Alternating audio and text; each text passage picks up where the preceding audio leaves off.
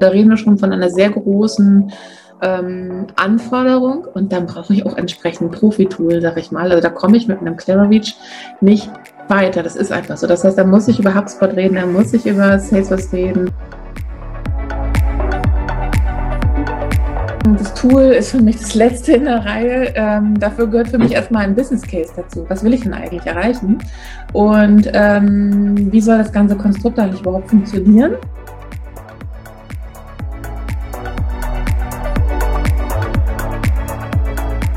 Gesprächspartnerin heute ist die liebe Maike. Sie ist seit unglaublichen 25 Jahren im Marketing und hat unterschiedliche Führungspositionen erfolgreich bekleidet und ist jetzt als Digital-Marketing-Expertin umtriebig. Heute tauschen wir uns zum Thema CRM-Einführung aus und was da in diesem Zusammenhang für Fuck-Ups herrschen können. Hallo, liebe Maike. Hi. Moin, sagt man bei uns. Ja, genau. Äh, das Pendant zu Servus äh, in Bayern. Ja. Sehr gut. Ja, Maike, du bist für mich ein perfektes Beispiel, warum ich so die digitale Welt so sehr liebe. Ja, wir haben uns ja über LinkedIn kennen und schätzen gelernt, schon seit ein paar Jahren jetzt äh, so in meiner Wahrnehmung. Ähm, haben uns persönlich leider noch nicht treffen können. Das liegt äh, unmittelbar auch den Umständen. Ähm, trotzdem fühlt es sich immer sehr vertraut an, wenn wir Kontakt haben. Heute will ich dich noch mal ein bisschen besser kennenlernen. Deshalb beschreibe dich doch mal mir und den Zuhörern und Zusehern dann mal in drei Hashtags. Welche drei Hashtags machen dich denn, äh, zeichnen dich denn aus?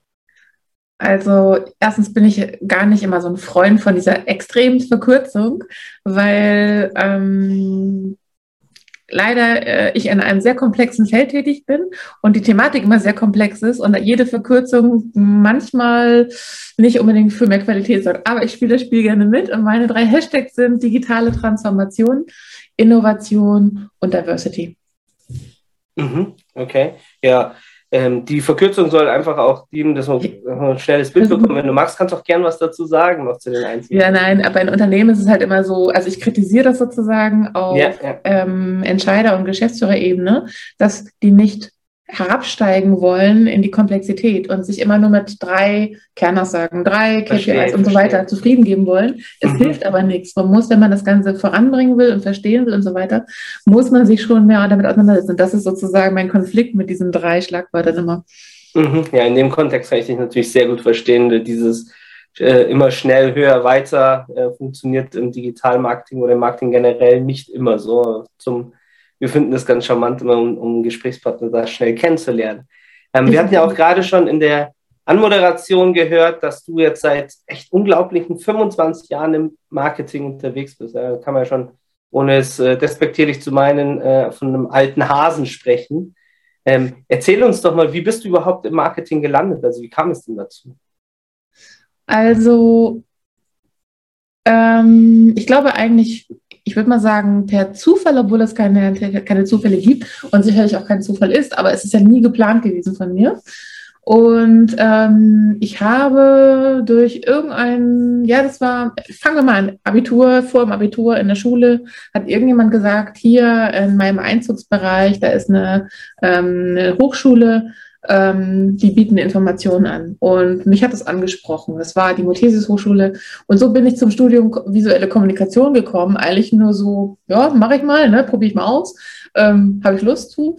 Aber nicht mit diesem Hintergedanken, ich mache später mal was im Bereich Digitales und im Bereich Marketing.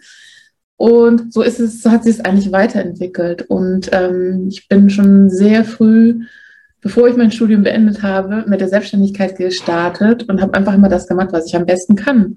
Und ähm, ich will mal so sagen, die Kunden oder die Projekte und die Situationen, die Chancen sind auch einfach passiert. Also hat sich das so einfach zusammengefunden. Und daraus ist dann eben ja, das, also in meinem Studium fand das Thema Marketing ist ein sehr, ein sehr, sehr großer, wichtiger Part gewesen. Und äh, meine Tätigkeit, ähm, meine allererste äh, berufliche Tätigkeit als Selbstständige war eben heute würde man sagen, als ausgelagerte Marketingagentur für kleine mittelständische Unternehmen hier in Norddeutschland tätig zu sein. Und so zieht sich das eigentlich hin. Und dadurch, dass ich so ein wahnsinnig viel interessierter Mensch bin, habe ich halt immer, immer mehr noch gemacht. Dann kamen Website-Programmierung hinzu, weil der Kunde brauchte nicht nur was offline, der brauchte auch mal was auf der Webseite. Und so, so irgendwann, das war 98, also es zieht sich dann halt so lange hin und dann kommen Dinge halt dazu. Und das mhm. ist so, bin ich halt im Marketing gelandet. Also mhm. auf keinen Fall geplant, eher mehr den Neigungen und Interessen folgend. Mhm.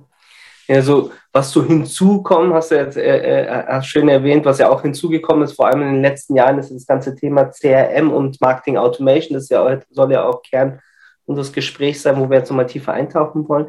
Kannst du mal ganz kurz beschreiben, was gehört für dich, wenn es um eine CRM-Einführung geht? Was gehört da für dich mit alles dazu? Also das, was die meisten äh, sofort sagen, das Tool ist für mich das Letzte in der Reihe. Ähm, dafür gehört für mich erstmal ein Business Case dazu. Was will ich denn eigentlich erreichen? Und ähm, wie soll das ganze Konstrukt eigentlich überhaupt funktionieren? Ähm, auf keinen Fall immer nur Umsatz denken, sondern auch ähm, wirklich umfassend verstehen, was heißt es an Aufwand, was heißt es an Zeit und was heißt es an, äh, an Value und an, an Ergebnissen. Also sozusagen, das muss eigentlich als das allererste sein, bevor ich überhaupt was rede, weil was man alles machen kann, das Füllern ist ja riesengroß, das ist toll. Und dann äh, muss ich natürlich äh, vor allen Dingen, und wie gesagt, bevor ich über das Tool rede, auch nachher über welche Arten von Sequenzen brauche ich eigentlich? Ich brauche Minimalpakete, mit denen ich starten kann. Ähm, was, was sind dann so meine Anforderungen? Und ähm, ja, dann wird dann später in der Advanced-Version auch der Chatbot mit dazukommen. Dann wird auch die Oberfläche auf der Webseite mit dazukommen, mit der ich ähm, datenbasiert äh, die Kunden entsprechend anspreche und so weiter. Ne? Also das, das sind eigentlich vielleicht Minimum drei Pakete, äh, die sich immer weiter ausbauen.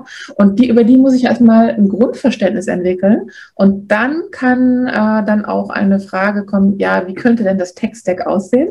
Also mhm. dann sind wir bei der Tool-Frage und ich brauche definitiv ein führendes tolles CRM-Tool, aber im Kern ist es nicht das eine Tool, das wird es auch nie sein, sondern es wird eine, eine Tech-Landschaft sein mhm. und die wird auch nicht alleine von dem Vorhaben CRM ähm, definiert oder, oder sozusagen, das ist ja kein Wunschkatalog, sondern da muss man sich wieder das gesamte Unternehmen angucken und das gesamte Gefüge und auch vor allem von der technischen Seite verstehen. Was ist eigentlich sozusagen diese ganze Szenerie? Und da muss eine Toolentscheidung her. Und das, das ist letzten Endes dann der letzte Schritt. Ne? Dann kommt dann die mhm. Frage, mit wem setzt man es um? Mhm, okay. Ähm, du hast jetzt auch schon äh, gut beschrieben, so was, das ist eine Tool-Landschaft am Ende des Tages wird. Und du bist ja auch sehr jetzt umtriebig, wenn du mal rein nur aus dem Gefühl her das bewerten müsstest. Siehst ja sehr viel, ja, siehst ja, du kommst ja mit vielen Unternehmen in Berührung.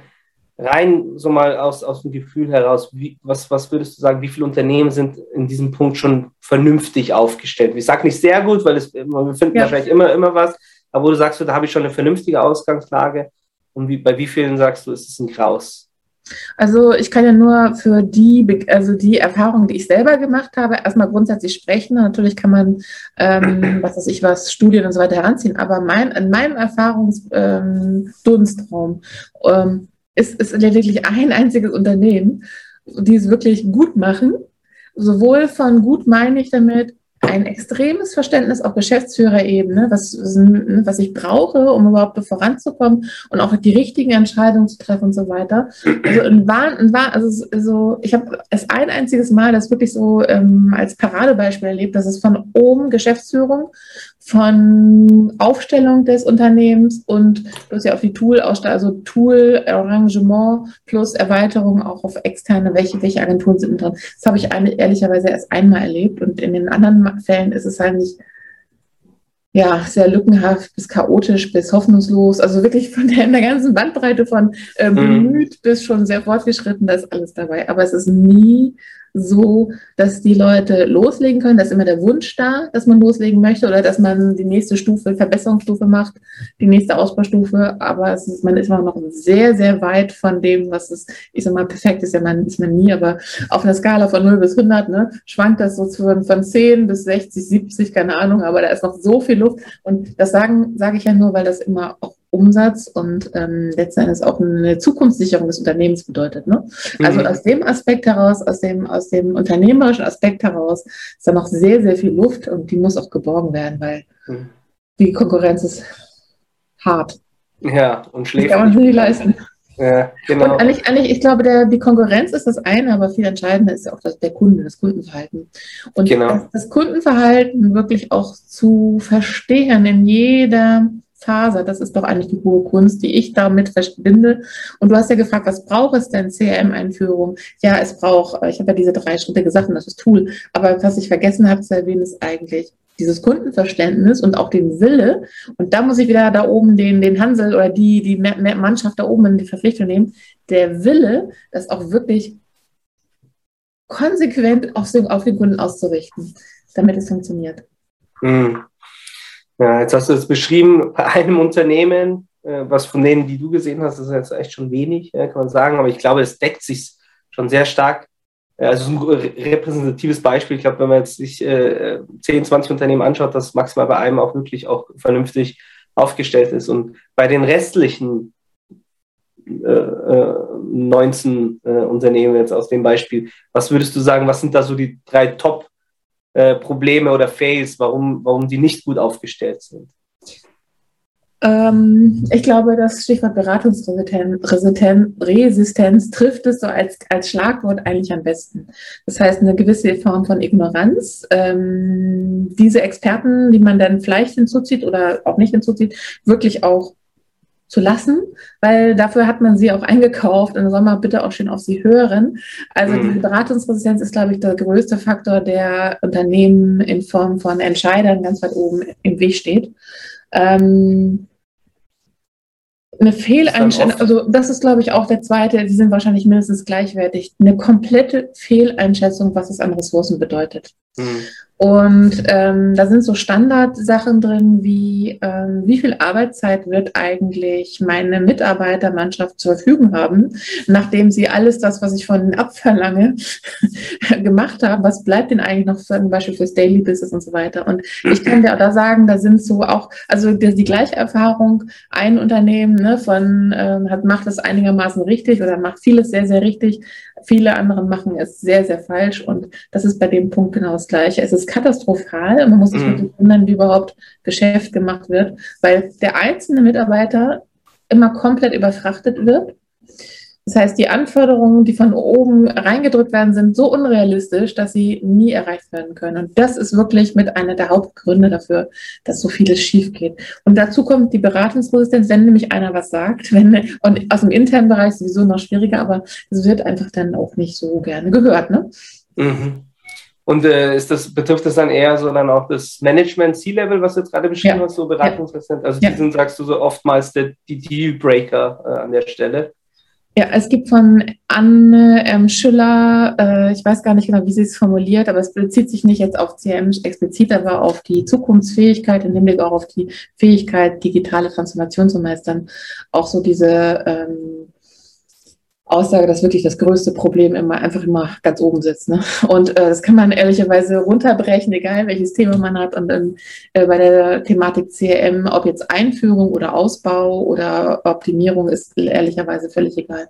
Das ist und bleibt das größte Problem, weil mhm. du kannst, ähm, du, du stößt diese gläserne Decke nicht, wenn das, wenn, wenn, wenn da oben nicht ein Verständnis dafür da ist, für Dinge. Das heißt nicht, die müssen alles können, aber sie müssen wollen. Und ich glaube, dieses Wollen ist das Wichtigste. Ne?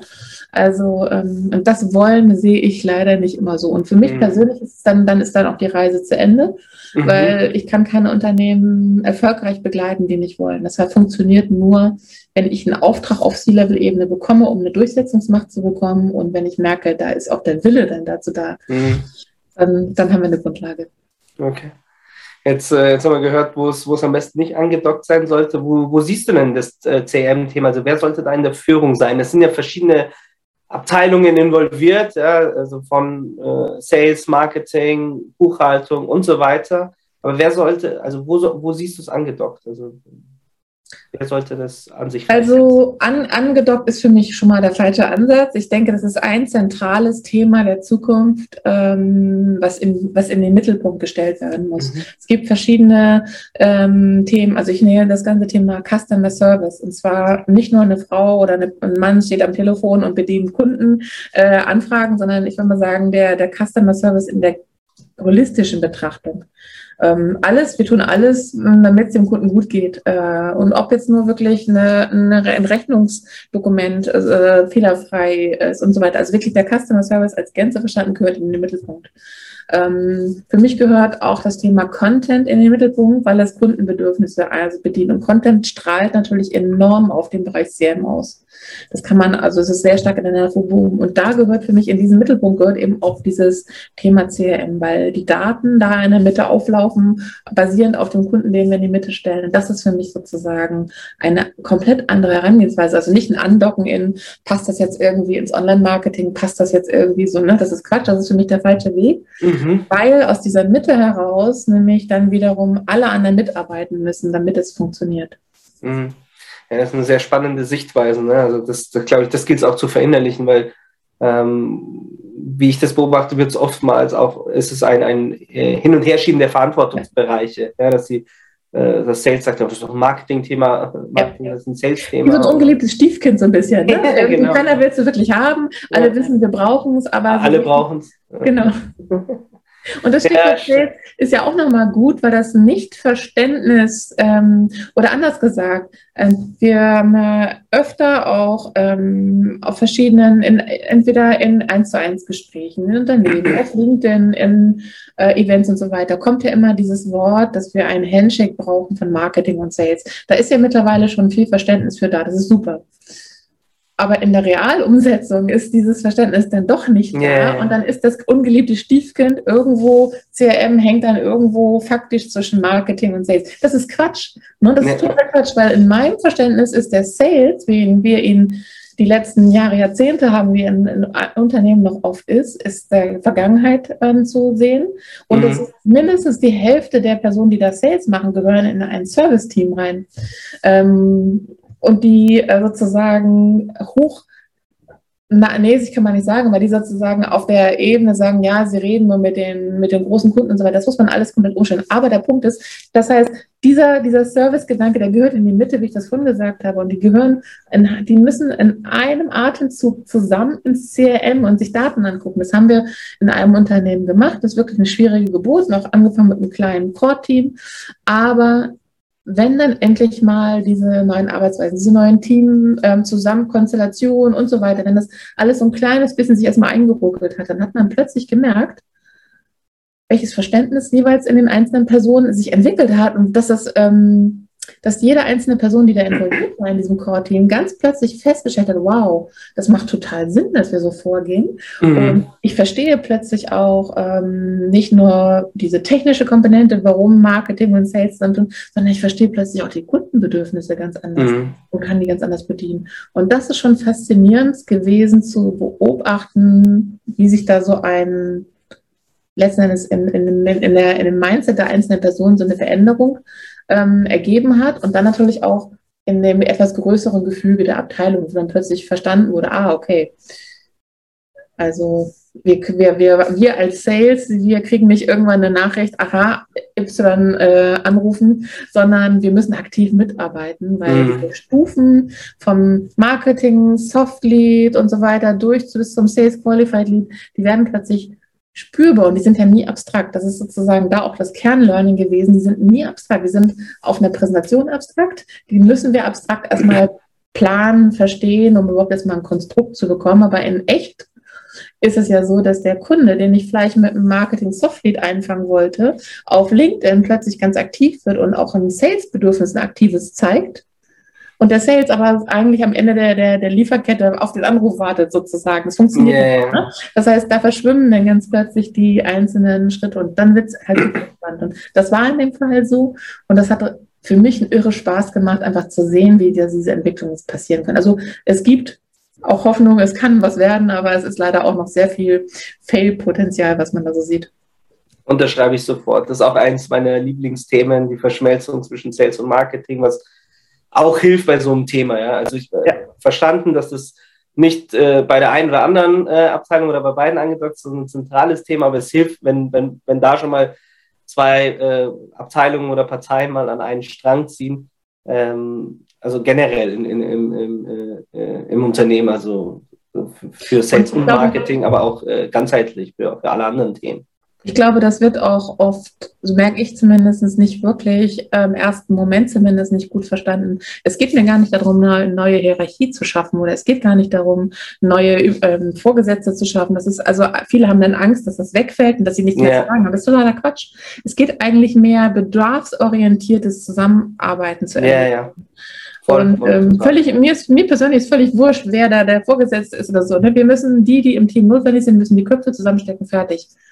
Und das ist sozusagen eine andere Form. Also es ist nicht Hierarchie ähm, folgend, sondern ja, man kann es projektfolgend also, sagen oder bedarfsfolgend. Letzten Endes ist es kundenfolgend. Genau, es ist eher so genau kundenzentriert und äh, ja. äh, im Rollendenken eher als, genau. als in, in Level. Ich glaube auch, dass das auf jeden Fall sich durchsetzt wird in Zukunft ist und so wie wir die ähm, Definition von Sales und Marketing äh, bis vor einigen Jahren noch kannten, dass das, dass das jetzt in naher Zukunft obsolet sein wird. Das ist, ganz spannend. das ist ganz spannend, wenn man mit Menschen aus einer Selbstverständlichkeit des Startup-Umfeldes redet, dann äh, sind die ganz überrascht über die Formulierung Handshake, Marketing und Sales. Warum? Das brauche ich doch gar nicht. Das sind doch eh die gleichen Personen. Also es ist immer eine Frage auch schon, wie reif ähm, das Verständnis auch schon, schon dafür da ist. Ne? Also ja. ja, ja. Genau. Kommen wir zurück zu unserem äh, eigentlichen Thema CM äh, äh, und Automation. Da in dem Zusammenhang spielt ja auch das Tool eine Rolle, hattest du ja vorhin auch schon erwähnt. Ähm, gibt es da Tools, die du lieber einsetzt oder die du favorisierst oder wo du Empfehlungen aussprechen kannst, so bestimmte Stages, in denen man sich bewegt? Hast du da einen Tipp für die Zuhörer und Zuseher? Also ich finde es schwierig, pauschale Tipps zu geben, weil die Situationen unterschiedlich sind. Also die Größe des Business, ähm, die Größe des zur Verfügung stehenden ähm, ist ähm, Stacks, sowohl Ressourcen, sowohl Technik und so weiter, spielt natürlich schon eine Rolle.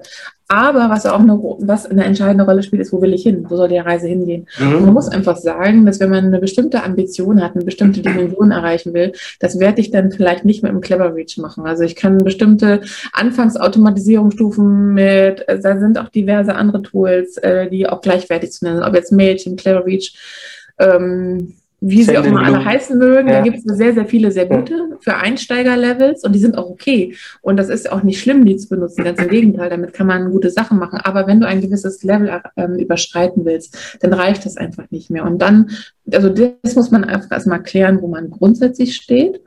Und ähm, ich hatte ja in dem, äh, in dem Lunchbreak heute das Beispiel genannt, da war es eine Salesforce-Einführung und da ging es schon um richtig viel, nicht nur Kohle, sondern auch eine große Erwartungshaltung und große Dimension. Das heißt, ähm, die Anzahl der Kontakte, die Anzahl der einzelnen ähm, ähm, Features, die man eigentlich nutzen will, der, der, der Möglichkeiten aus der Salesforce Toolbox und so weiter und so fort. Also da reden wir schon von einer sehr großen ähm, Anforderung und dann brauche ich auch entsprechend Profi-Tool, sag ich mal. Also da komme ich mit einem Clever Reach nicht weiter. Das ist einfach so. Das heißt, da muss ich über HubSpot reden, da muss ich über Salesforce reden, vielleicht auch eine SAP-Lösung, wobei ich muss ehrlicherweise sagen, in den Malen, wo ich involviert war, ist dann die Kernauswahl immer zwischen HubSpot und Salesforce letzten Endes doch geblieben. Da hat man sich erstmal alle Tools angeguckt und im Kern bleibt es dann doch bei HubSpot oder Salesforce. Das ist auch nicht schlecht, das ist auch gut, aber man muss auch von vornherein verstehen, dass das nicht das einzige Tool ist, was man braucht. Mhm. Also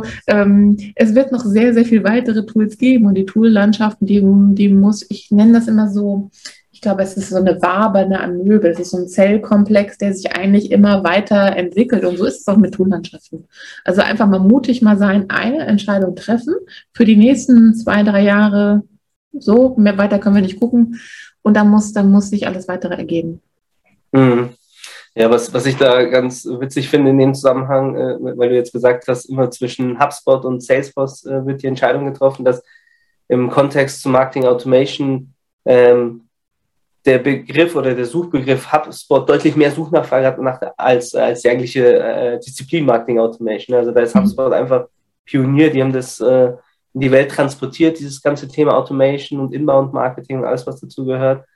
Ähm, und da gilt es jetzt noch eben nachzuziehen, weil ich, ich finde auch, dass das eine sehr schöne Lösung ist, eine sehr mächtige Lösung ist, ähm, aber dass es auch für viele Unternehmen, gerade die einsteigen, auch mit äh, Einstiegslösungen, sei es Clever Reach, was du beschrieben hast, oder auch etwas zwischen Clever Reach und HubSpot. Da gibt es ja auch noch eine ganze. Da gibt es ja wahnsinnig viele Möglichkeiten, auch gerade wenn wir über Lead-Generierung reden. Also kommt ja auch dein Businessmodell immer darauf an, ob du jetzt einen E-Commerce-Shop ähm, hast, ob du ein Marketplace. Also es gibt ja zigtausend Varianten, aber wenn wir über Lead-Generierung reden, gibt es ja auch ähm, so viele kleine Tools und die aber dann fast alle auch wieder mit HubSpot und Clever Reach, äh, ähm, Salesforce zusammenarbeiten können. Mhm. Das ist total wichtig. Und das ist dieser sogenannte Data Flow, dass du dir überhaupt Gedanken machst, was willst du denn eigentlich nachher auch? Ne? Und mhm. wie schaffst du das wirklich auch diese Informationen auch wieder für dich zu nutzen, damit du daraus wieder Kampagnen ableiten kannst, Sequenzen ableiten kannst, deine Follow-up aufbaust und so weiter und so fort. Also das ist, ähm, ich habe ja vorhin gesagt, das ist so eine ähm, Einführung einer Marketing Automation ist ein Monsterprojekt. Mhm. Natürlich kann man klein anfangen. Man kann auch, ich bin so ein einfach machen, wenn das muss man auch machen. Aber insgesamt äh, entbindet dich das nicht von dieser Notwendigkeit, in großen Komplexen zu denken, weil ähm, das funktioniert einfach nicht. Und du, das ist ein, ein wahnsinniges, wichtiges, wunderschönes Thema mit sehr viel Potenzial. Das sieht man auch, wenn man die Forecast-Berechnung macht. Und ich bin immer so ein Freund davon, sehr konservativ zu berechnen. Mhm. Also ich bin sonst kein konservativer Mensch, aber in der Berechnung, wenn es darum geht, auch Geld zu versprechen, letztendlich bin ich mal sehr zurückhaltend und ich berechne mal in drei Stufen, aber ich, die Empfehlungen gehen dann immer maximal bis zur zweiten Stufe, ne, dass man wirklich auch sagt, lieber solide berechnen und dann nachher sich freuen, wenn es noch besser funktioniert, als den, sich das Blaue vom Himmel versprechen ja, aber das ist einfach wirklich, dieser Forecast ist nochmal eine ganz wichtige Sache und ähm, wir haben ja vorhin über die, ähm, wie soll man sagen, was, was braucht man? Ähm, Planung, ähm, mhm. man muss auch sich beraten lassen, man muss eine gewisse Offenheit haben. Aber wenn es dann um die KPI-Berechnung geht und wenn es um den Forecast geht, da kann man auch wieder sehr viele Fallstricke eigentlich erlegen.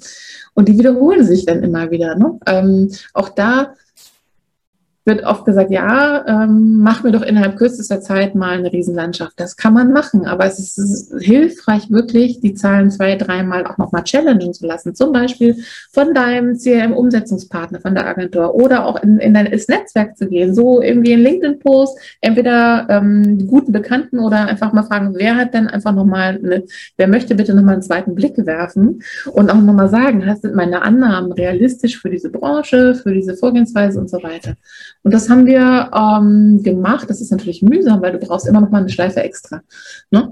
Und du hast dann vielleicht auch jemand, der sagt, nee, das ist nicht so gut berechnet. Ich würde es nochmal, das heißt, du musst dir Zeit nehmen, die Zahlen nochmal anpassen. Das ist ätzend, ehrlicherweise. Ne? Und alle wollen ja mhm. schnelle, schnelle Sachen. Alle wollen schnell was sehen. Aber ja. die Qualität des Podcasts hat dadurch enorm ähm, ist enorm verbessert worden. Und vor allen Dingen haben wir, haben wir es noch gesehen, als wir in die Umsetzung gekommen sind, dass wir diese Dinge auch schnell erreichen konnten. Also es lohnt sich definitiv immer, sich diese Mühe zu machen und da auch eine, eine Tiefe, also ich nenne mal, ich sag mal, eine Qualitätstiefe zu erreichen. Definitiv. Okay, sehr schön. Kommen wir auch schon zur letzten Frage, äh, nämlich welchen Ratschlag äh, möchtest du jetzt den Marketiers geben, die dies Jahr äh, ja, bei dem Thema CM voll durchstarten wollen oder äh, planen, äh, das einzuführen? Was, was sind da so deine, deine ähm, aufmunternden Ratschläge, sag ich mal? Ich glaube, am besten ist es wirklich von anderen zu lernen und sich ähm, ganz, ganz, ganz viele Beispiele anzugucken. Ich glaube, das ist das, der, der größte Gewinn, den man machen kann. Ähm, das wäre mein, das wäre mein Ratschlag, wirklich sich so viel anzugucken, so viel Cases und mit so viel in den Dialog zu gehen mit anderen Unternehmen. Wie hat das funktioniert? Was war da? Und sich das rauszupicken, was man gut findet, um, ähm, um sich da wirklich dann, ich will nicht sagen, daran zu orientieren, aber wirklich um, um von dem, was man sieht, was vernünftig schon gemacht wird, auch zu partizipieren. Und das sehe ich viel zu selten. Also ich mhm. sehe es viel zu selten, dass sich diese Mühe gemacht wird, sich doch in der Tiefe damit auseinanderzusetzen. Mhm. Und ich glaube, es geht nicht ohne. Punkt. Ich glaube, das ist ein ganz gutes Schlusswort an der Stelle. Deshalb vielen Dank, dass wir an deinen Gedanken teilhaben durften, dass du so offen auch äh, über die Themen gesprochen hast, auch äh, Finger in die Wunde gelegt hast. Also ähm, ich habe wieder viel gelernt. Ähm, danke dafür, Maike. Siehst du, mittlerweile ist auch die Sonne rumgekommen. Ja, nicht nur bei euch in München, sondern auch hier im Norden. Siehst Sehr du, das ist, das ist die Energie unseres Gesprächs. Ja? Genau. Sofort rübergewandert. Sehr schön. Ja, das war es schon. Ein sehr kurzweiliges Gespräch mit Maike. Weitere Aufzeichnungen zum E-Talk sind auch schon geplant. Wir haben da interessante Gäste, die wir da schon akquirieren konnten. Da dürft ihr euch alle da freuen drauf. Und deshalb sage ich bis zum nächsten Mal. Halt die Ohren und Augen steif. Bis dann. Ciao. Tschüss.